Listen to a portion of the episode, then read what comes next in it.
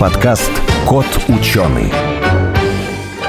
Год назад весь мир облетели страшные кадры. Более 300 редких краснокнижных тюленей нашли мертвыми на берегу Каспийского моря. Через несколько месяцев еще 200. Ученые так и не нашли причин гибели животных. Ни отравления химическими веществами или нефтепродуктами, ни повреждений не смогли обнаружить. Что-то не так с самим Каспийским морем. А ведь это уникальный водоем, который сейчас под угрозой уничтожения. И вот в конце октября 2021 года ученые и экологи из стран, которые расположены на берегу берегу Каспия, впервые собрались, чтобы поделиться данными и найти пути спасения экосистемы. Что нужно знать о Каспийском море, обсудим в подкасте «Кот ученый». Сухие цифры, графики и датчики, законы и формулы – скучно. Нужна ли наука в нашем обществе потребления и ярких рекламных слоганов? Пандемия и природные катаклизмы показали, что без науки нам в никуда – это подкаст «Кот ученый», где мы попытаемся понять, что происходит в окружающем мире и постичь суть явлений. О том, в чем уникальность Каспийского моря, мы поговорим сегодня в студии. В студии у нас гости. Это Михаил Васильевич Болгов, доктор технических наук, заведующий лабораторией моделирования поверхностных вод Института водных проблем. И Максим Абаев, шеф-редактор портала журнала «Наука и жизнь». И еще с нами будет разговаривать Елена Островская, кандидат географических наук, директор Каспийского морского научного исследовательского центра Росгидромета. Она с нами по телефону из Астрахани. Здравствуйте. Здравствуйте. Здравствуйте. Здравствуйте. Елена Васильевна, наверное, вы так как находитесь совсем рядом с Каспийским морем, вот прям ближе всех э, от нас, наверное, сразу спросим вас, в чем уникальность Каспийского моря? Как вот те проблемы, о которых мы говорим, о том, что и уровень постоянно то повышается, то понижается, нестабильное наполнение идет. Как это влияет на природную биологическую среду? Уникальность э, Каспийского моря заключается прежде всего в его географическом положении. Оно не имеет связи с Мировым океаном и является, по сути, озером, то есть замкнутым водоемом.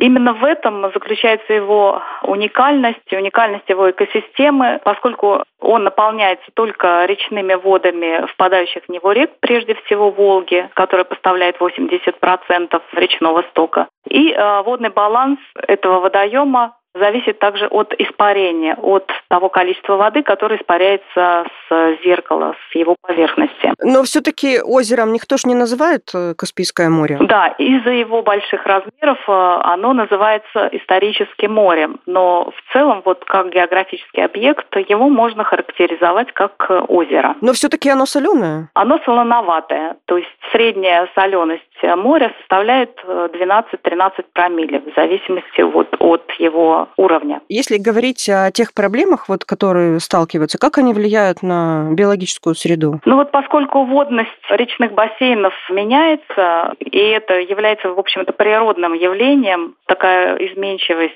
объемов вод, поступающих в Каспийское море, его уровень также по естественным причинам меняется. И вот сейчас мы наблюдаем как раз очередную регрессию, то есть снижение уровня э, моря по сравнению, например, с 95 годом, когда был пик подъема уровня, сейчас море снизилось уже практически на полтора метра. И, конечно, это не может не повлиять на его экосистему, мы сейчас наблюдаем осолонение, особенно вот продуктивной северной части моря, которую ученые давно уже назвали такой яслями для рыбных запасов морских.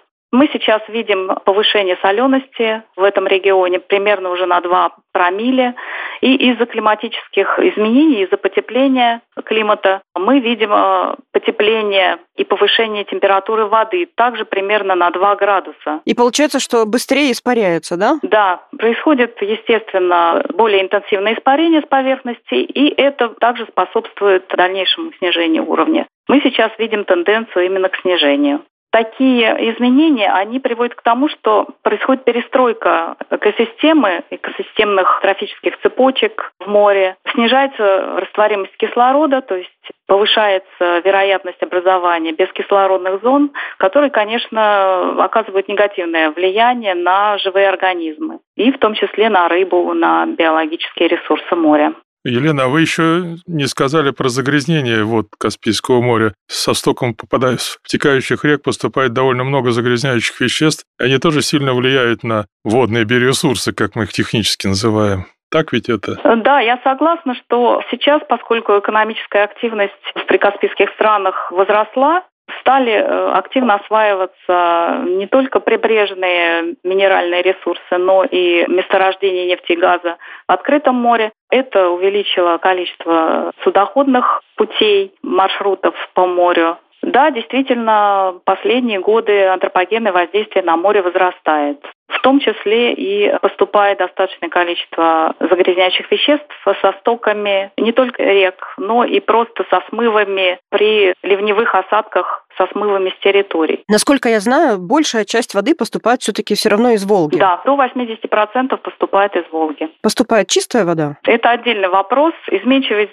стока загрязняющих веществ. Мы недавно провели такое исследование, исследовали поступление э, загрязняющих веществ э, с Волжским стоком начиная с 70-х годов. И я хочу сказать, что величина, объем стока загрязняющих веществ существенно снизился, наоборот. Хотя вот в последние годы в связи с экономическим ростом такое загрязнение, поступающее с речным стоком, стало увеличиваться снова. Но все-таки мы еще не достигли уровня конца прошлого века, хотя если такая активизация экономической деятельности будет возрастать, ну, то мы, конечно, вернемся к уровню загрязнения, которое наблюдалось в 80-е годы. Если посмотреть на карту Каспийского моря, основное количество воды попадает с севера, это с Волги, она достаточно чистая, как вы говорите сейчас, нельзя сказать, что она совсем загрязненная. С юга э, нету никаких э, стоков рек, практически нет. Кура. Кура, да? И на юге идет добыча нефти. И на севере тоже. В Азербайджане. Да, на севере тоже, но больше наверняка на юге. Если вот так посмотреть, то наверняка состав Каспийского моря химический, да, воды совершенно неоднородный. Действительно, уже в конце XIX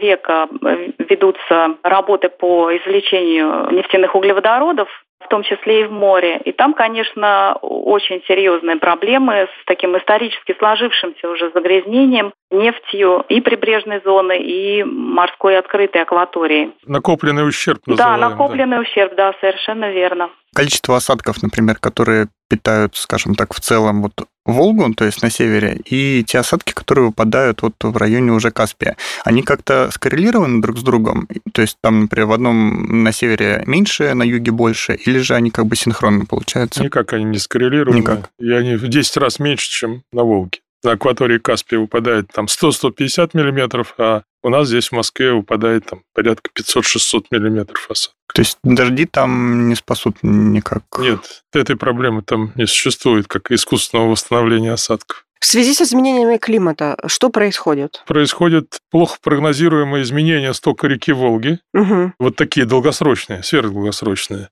Мы на половоде-то иногда с трудом прогнозируем, что будет в данном конкретном половоде.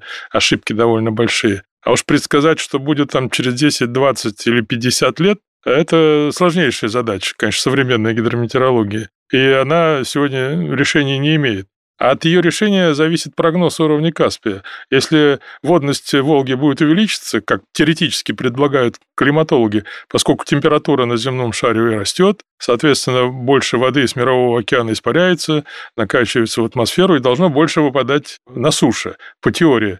Но на практике мониторинг этого пока, кстати, не показывает. Вот если такая схема будет реализовываться, то у нас будет увеличиваться водообмен, и, соответственно, водность рек должна вроде бы расти.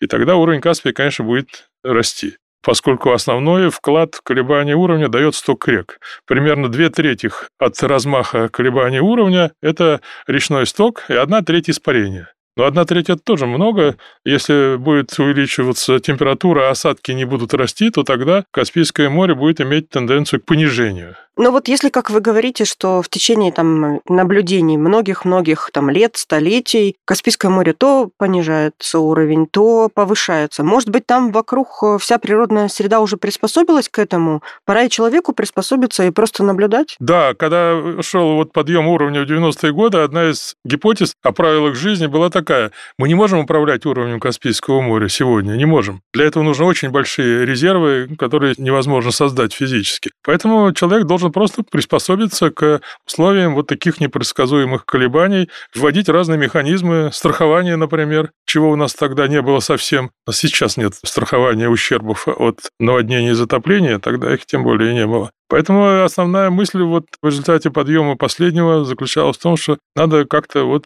просто жить в дружбе с этим морем и стараться минимизировать последствия для экономики. Елена Васильевна, а вы считаете, что природная среда приспособлена к таким колебаниям? Поскольку мы наблюдаем и в палео время, то есть в исторический период, такие колебания, и причем они были и гораздо более серьезными, то я думаю, что да, экосистема моря приспособлена к тому, чтобы меняться, допустим, там каждые 30-50 лет, когда происходит то трансгрессия, то есть то подъем уровня, то э, его опускание. Я думаю, что да, это природный процесс, и э, все виды, которые здесь обитают, в течение исторического периода уже приспособились. Например, осетровые, я бы продолжил мысль Елены. В Урале, например, будет очень маленький сток, то стадо осетровых, которое в этот год должно идти на нерест, может туда не зайти. Но это не беда. В течение там, года может произойти резорбция икры, и на следующий год, способное к воспроизводству поколения, опять оно же зайдет и сделает свои биологические функции. В этом как раз специфика уникальности этого водоема, что его биота,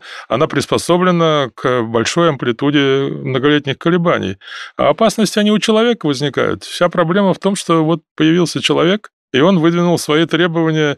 Ему не нравится, когда сильно колеблется уровень Каспийского моря. Судоходство плохое, берега размывает, дома падают. Или наоборот, все высохло. Или наоборот, все высохло, да. Мы должны идти вслед за э, уровнем Курезу, вообще понимая, что через 10 лет все пойдет обратно. Это проблема для всех прикаспийских стран характерная. Я наблюдал это и в Иране, и у нас, э, и в Баку, и в России. Сегодня вот, например, мы имеем проблему в Астрахани с водоснабжением, поскольку уровень воды падает в Каспии, и в тех водотоках дельты, которые непосредственно впадают в море, тоже уровень воды падает. А для того, чтобы насосное оборудование переоборудовать под новые уровни, нужны деньги, а денег нет. В этом году в Иране была очень большая проблема с водоснабжением. Это тоже с этим связано? В Иране проблема с водоснабжением большая, поскольку это засушливая страна. Та часть Ирана, которая примыкает к Каспийскому морю, это вообще одна из житниц Ирана, рисовая. Там огромные объемы рисосеяния, и они используют всю воду для либо выращивания риса.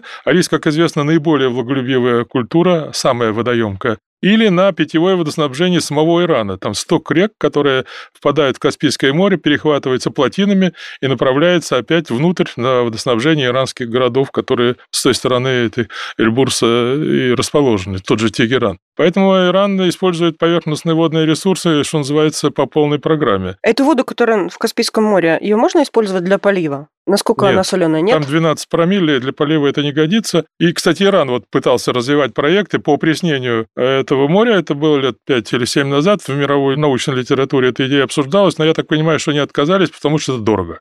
На испаряемость воды с моря влияет количество каких-нибудь водорослей, микроорганизмов? Практически нет. Во-первых, и во-вторых, это самый сложный вопрос вот, теории Каспийского моря. У нас нет инструментальных наблюдений за испарением со всего моря. Мы можем только его оценить либо по береговым станциям по наблюдениям вот Елены Росгидромета, либо путем каких-то обратных расчетов. А спутники? Сейчас же все хорошо видно. Замечательная идея, но со спутников можно верить только в водную поверхность а не поток испарения. Вот водная поверхность Каспия со спутников можно измерить, кстати, довольно точно. И там целое направление в океанологии посвящено вот уточнению уровня водной поверхности не только Каспия, а всего Мирового океана, кстати. Оттуда пошла эта идея. Специальные спутники были запущены уже лет 15-20, наверное, тому назад, которые вели мониторинг поверхности Мирового океана, чтобы понять, почему. Угроза же ведь самая большая. Мировой океан растет со скоростью 15 сантиметров за 100 лет, и если еще сто лет, там все города будут затоплены. Поэтому был начат чрезвычайно любопытный эксперимент. Топикс Посейдон, так называемый, по спутниковому измерению уровня Мирового океана. Ну, заодно, поскольку спутник везде летает, он же не вот так вот, а он вот летит по траекториям. Заодно он пролетал над Каспийским морем, и мы имеем возможность по спутниковым данным отслеживать уровень Каспийского моря, но не испарение. Вот в чем вопрос. Это такой сложный момент этой всей теории. А рассчитывать, вот вы, вы же занимаетесь моделями, то есть сколько приливает... Только расчетная. Угу. Только расчетное испарение. А сток Волги мы можем мерить. У нас там стоит Волгоградская плотина. Мы турбины открываем, довольно точно меряем сток Волги, кстати. Но этого недостаточно. Там еще 20% рек впадает, а 20% а вот это много. В связи с этим, может быть, не думали о том, чтобы вернуться к той системе, которая началась там реализовываться при Советском Союзе, к вот этому регулированию стоку рек, там, повернуть их в одну сторону, в другую, наполнить одно море, убрать из другого моря? Несколько проектов таких э, задумывалось, и один даже был реализован. Он заключался в отсечении залива Карабагазгол, который испаряет очень много воды, там до 20 кубических километров. Академик Федоров, начальник гидромедслужбы, в свое время эту идею предложил, и этот пролив перекрыли, залив мгновенно высох со всеми минеральными солями. Ну, немножко это стабилизировало падение уровня моря, но по нашим оценкам в пределах 30-40 сантиметров. Но потом его пришлось взорвать, поскольку пошло подъем уровня моря, и опять необходимо надо было воду куда-то девать из Каспия чтобы стабилизировать уже подъем, а не опускание. Были идеи еще, кстати, гениальные, вообще отсечь Северный Каспий от Среднего дамбой, и бог с ним, пусть оно высохнет, зато вот мы э, стабилизируем вот уровень. Иран бы очень обрадовался, да? Ну, тогда, пусть высохнет. В те годы, да, наверное. В те годы это, на это геополитические проблемы были попроще решались, как вы понимаете. Но такая идея была. А самая любопытная идея, это, конечно, вот вы упомянули справедливо, это проблема переброски стока северных рек на южный склон европейской части, в том числе и под идею стабилизации Каспийского моря. Но, к сожалению, это объемы, которые там планировались, максимум до 15 кубических километров вообще всего, это совершенно недостаточно для того, чтобы управлять уровнем моря. Это все пошло бы на орошение, естественно, на развитие, а морю там вообще не досталось ничего бы. Если повысится соленость морских вод, это приведет к вымиранию большей части наших эндемиков, которые приспособились именно к солоноватому, то есть к низкой солености вод. 12 промилле – это, в общем-то, даже и не морская соленость, это больше похоже на соленость соленых озер. Даже в Балхаше, по-моему, это выше. А если соленость 22 промилле из Черного моря будет проникать в Каспий, то у нас соленость э, может повыситься и до 17 промилле, и тогда 40% эндемиков. пресноводных и солоноватоводных эндемиков наших просто вымрет. А какие эндемики? Самые ценные? Самые ценные и самые, не знаю, там, которые... Самые редкие. Самые редкие, да. То есть кого надо охранять в первую очередь? Осетровые? Ну, у нас на самом деле только кильки являются э, морскими рыбами. Все остальные рыбы – это пресноводные или выдерживающие соленость. То есть большинство рыб, она не водится в южной части, где высокая соленость, а водится только в северной. Это полупроходные виды рыб, например. Каспийская нерпа, по-моему, да, если ничего не путаю? Это тюлень. Тюлень, да-да-да. Он, кстати, тоже приспособлен только к солоноватым водам. И я хотела бы здесь еще добавить, э, что в связи с повышением э, температуры воздуха меняется ледовый режим нашего моря. И есть прогнозы, что суровых зим с установлением устойчивого льда в северной части моря будет все меньше. А там через 30-50 лет для нашего тюленя уже будет просто негде размножаться, потому что ледяных полей, к которым он привык, их просто не останется. Вот еще такая проблема. Получается, чем море более соленое, тем меньше будет и ледообразование. Для того, чтобы образовывать лед, нужна будет более низкая температура. Да, если климат будет вот, теплее, а море температура соленее. и так повышается, Угу. что даже в такой солоноватой воде, то есть э, сейчас мы наблюдаем ледовое явление только в северной части, то есть там, где распространенная вода, и вот именно туда приходят тюлени для того, чтобы размножиться на в период размножения зимой. И если льда будет все меньше, то вот это создает угрозу для популяции, которая сейчас, в общем, достаточно устойчиво существует. Вот такая угроза в будущем возникнет. Придется им искусственные льдины создавать, чтобы они смогли там плодиться и размножаться. Да, для спасения, вероятно, будет вмешательство человека для того, чтобы каким-то образом компенсировать. Популяцию осетровых можно же искусственно восстановить? И не то, что можно. Нужно. Она вся сегодня Ну, это ж- искусственная. Вся сегодня, Вся сегодня искусственная, да? практически. Да, В Каспийском море считают, что самое ценное – это осетровые рыбы. И все они искусственно... Наша, по крайней мере, генерация российского осетра, ведь там тоже сложная система. Осетровое стадо неоднородное. Одно, то, которое живет в Каспии, идет на нерест в Волгу, то, которое живет в Каспии, идет на нерест в Урал и в другие реки. То есть они вот как жили там миллионы лет, так и приспособились. Поскольку у нас в результате строительства гидротехнических сооружений фактически исчезли места для естественного нереста осетровых, за исключением малых площадей на Нижней Волге, то, конечно же, сегодняшняя популяция русского сетра, она почти вся искусственная. То есть она происходит из искусственных производителей. Да, мы для на рыбзавода пытаемся э, экземпляры диких отловить для устойчивости вот, генной системы, но вот таких производителей отловить это все реже и реже удается. И его вот выпускают там разного веса. Там своя теория есть, как это делать и что. В биоресурсе не только осетр занимает, там порядка 5 миллиардов рублей составляет рыбная продукция Астраханской области, легальная, и столько же нелегальная, кстати. Туристы, рыбаки, там, браконьеры и прочее. Поэтому проблема рыбных ресурсов – это самая важная проблема нашей части Каспийского моря, кроме, конечно, не углеводородов. Интерес к Каспия возник в основном из-за чего? Из-за того, что открыли огромное количество месторождений углеводородов и, соответственно, принялись делить Каспийское море. Ну, слава богу, вот сейчас как-то поделили. Вот Елена в курсе больше, чем я, как его поделили. Основной интерес был связан с тем, как поделить Каспийское море так, чтобы вот экономические интересы стран прикаспийских были по возможности равномерно удовлетворены. По справедливости? Справедливость – это понятие не из нашей жизни. Как вообще добыча нефти влияет на экологию Каспийского моря? Вредит она, не вредит? Или сейчас есть такие технологии, которые, возможно, даже никак не влияют? Ну, если вы спросите у Лукойл, они скажут, у нас нулевой цикл. То есть угу. мы не сбрасываем ни грамма загрязняющих веществ. Хотя понятно, что абсолютно надежных сооружений не бывает. Любое сооружение имеется риск разрушения. Если нефтепродукты попадают в Каспийское море и по нефтепроводу, разрушаемому в процессе экзорации когда лед, о котором Елена говорила, начинает образовывать торосы или, как местные говорят, стамухи, эти стамухи движутся по поверхности и начинают бороздить э, дно моря. А если там закопан неглубоко трубопровод, они его могут запросто выдернуть и нарушить, по крайней мере, целостность. Вот возникнет э, проблема выхода нефти в акваторию. Это очень опасно. Хотя, конечно, часть нефти, естественно, переработает, но вот осетр, который роется по дну в поисках пищи, может получить эффект замазучивания своих перцепторов, как можно выразить Илюсиков, и все, и он не в состоянии будет искать себе рыбы. Вот, например, один из механизмов влияния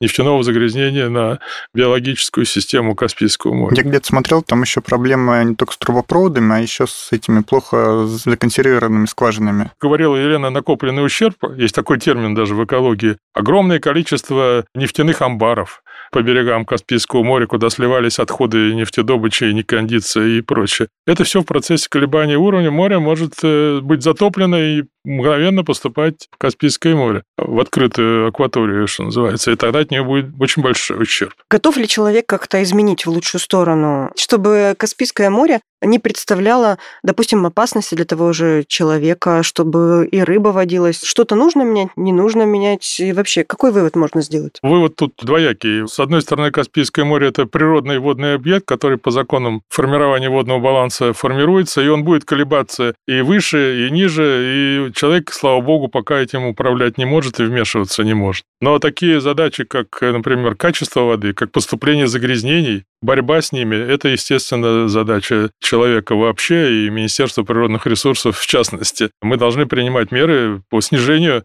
поступления загрязняющих веществ в Волгу, наш основной источник. И для этого, как вы знаете, существует целая программа оздоровления Волги. Мы надеемся, что лет за 10, если она будет реализована, то будет э, налицо ощутимый эффект. Недавно проходила конференция, где присутствовали, я так поняла, что все страны, которые окружают. Да, у нас есть вот так Какие называемые... выводы сделали на международном уровне? Тегеранская конвенция есть так да. называемая. И вот эта как раз конференция проходила в рамках, в том числе и соглашения по деятельности в рамках Тегеранской конвенции. Вывод был оптимистичен, и он состоял в том, что хорошо встречаться почаще, поскольку до этого много лет, но ученые фактически были лишены возможности общаться напрямую, ну хотя бы через Zoom. И, конечно, нужно глобальные научные проекты, которые объединяли бы э, интересы и возможности всех прикаспийских ученых, и не только, кстати. Европейские научные центры проявляют большой интерес к этому объекту, поскольку, я повторяюсь, это уникальный геофизический объект, просто уникальный со всеми сложностями и проблемами. И вот если мы там начнем эту задачу научного прогнозирования выносить на мировой, хотя бы на уровень Каспийского диалога, то это, конечно, будет способствовать росту понимания, просто обмену данными, идеями. От этого всегда будет польза. если мы будем понимать, что происходит на территориях наших друзей. Сегодня, вот, кстати, что происходит на территории Ирана, мы просто не знаем. Спасибо вам большое, была очень интересная беседа. Спасибо вам. До свидания. Спасибо. Всего доброго. Кот ученый.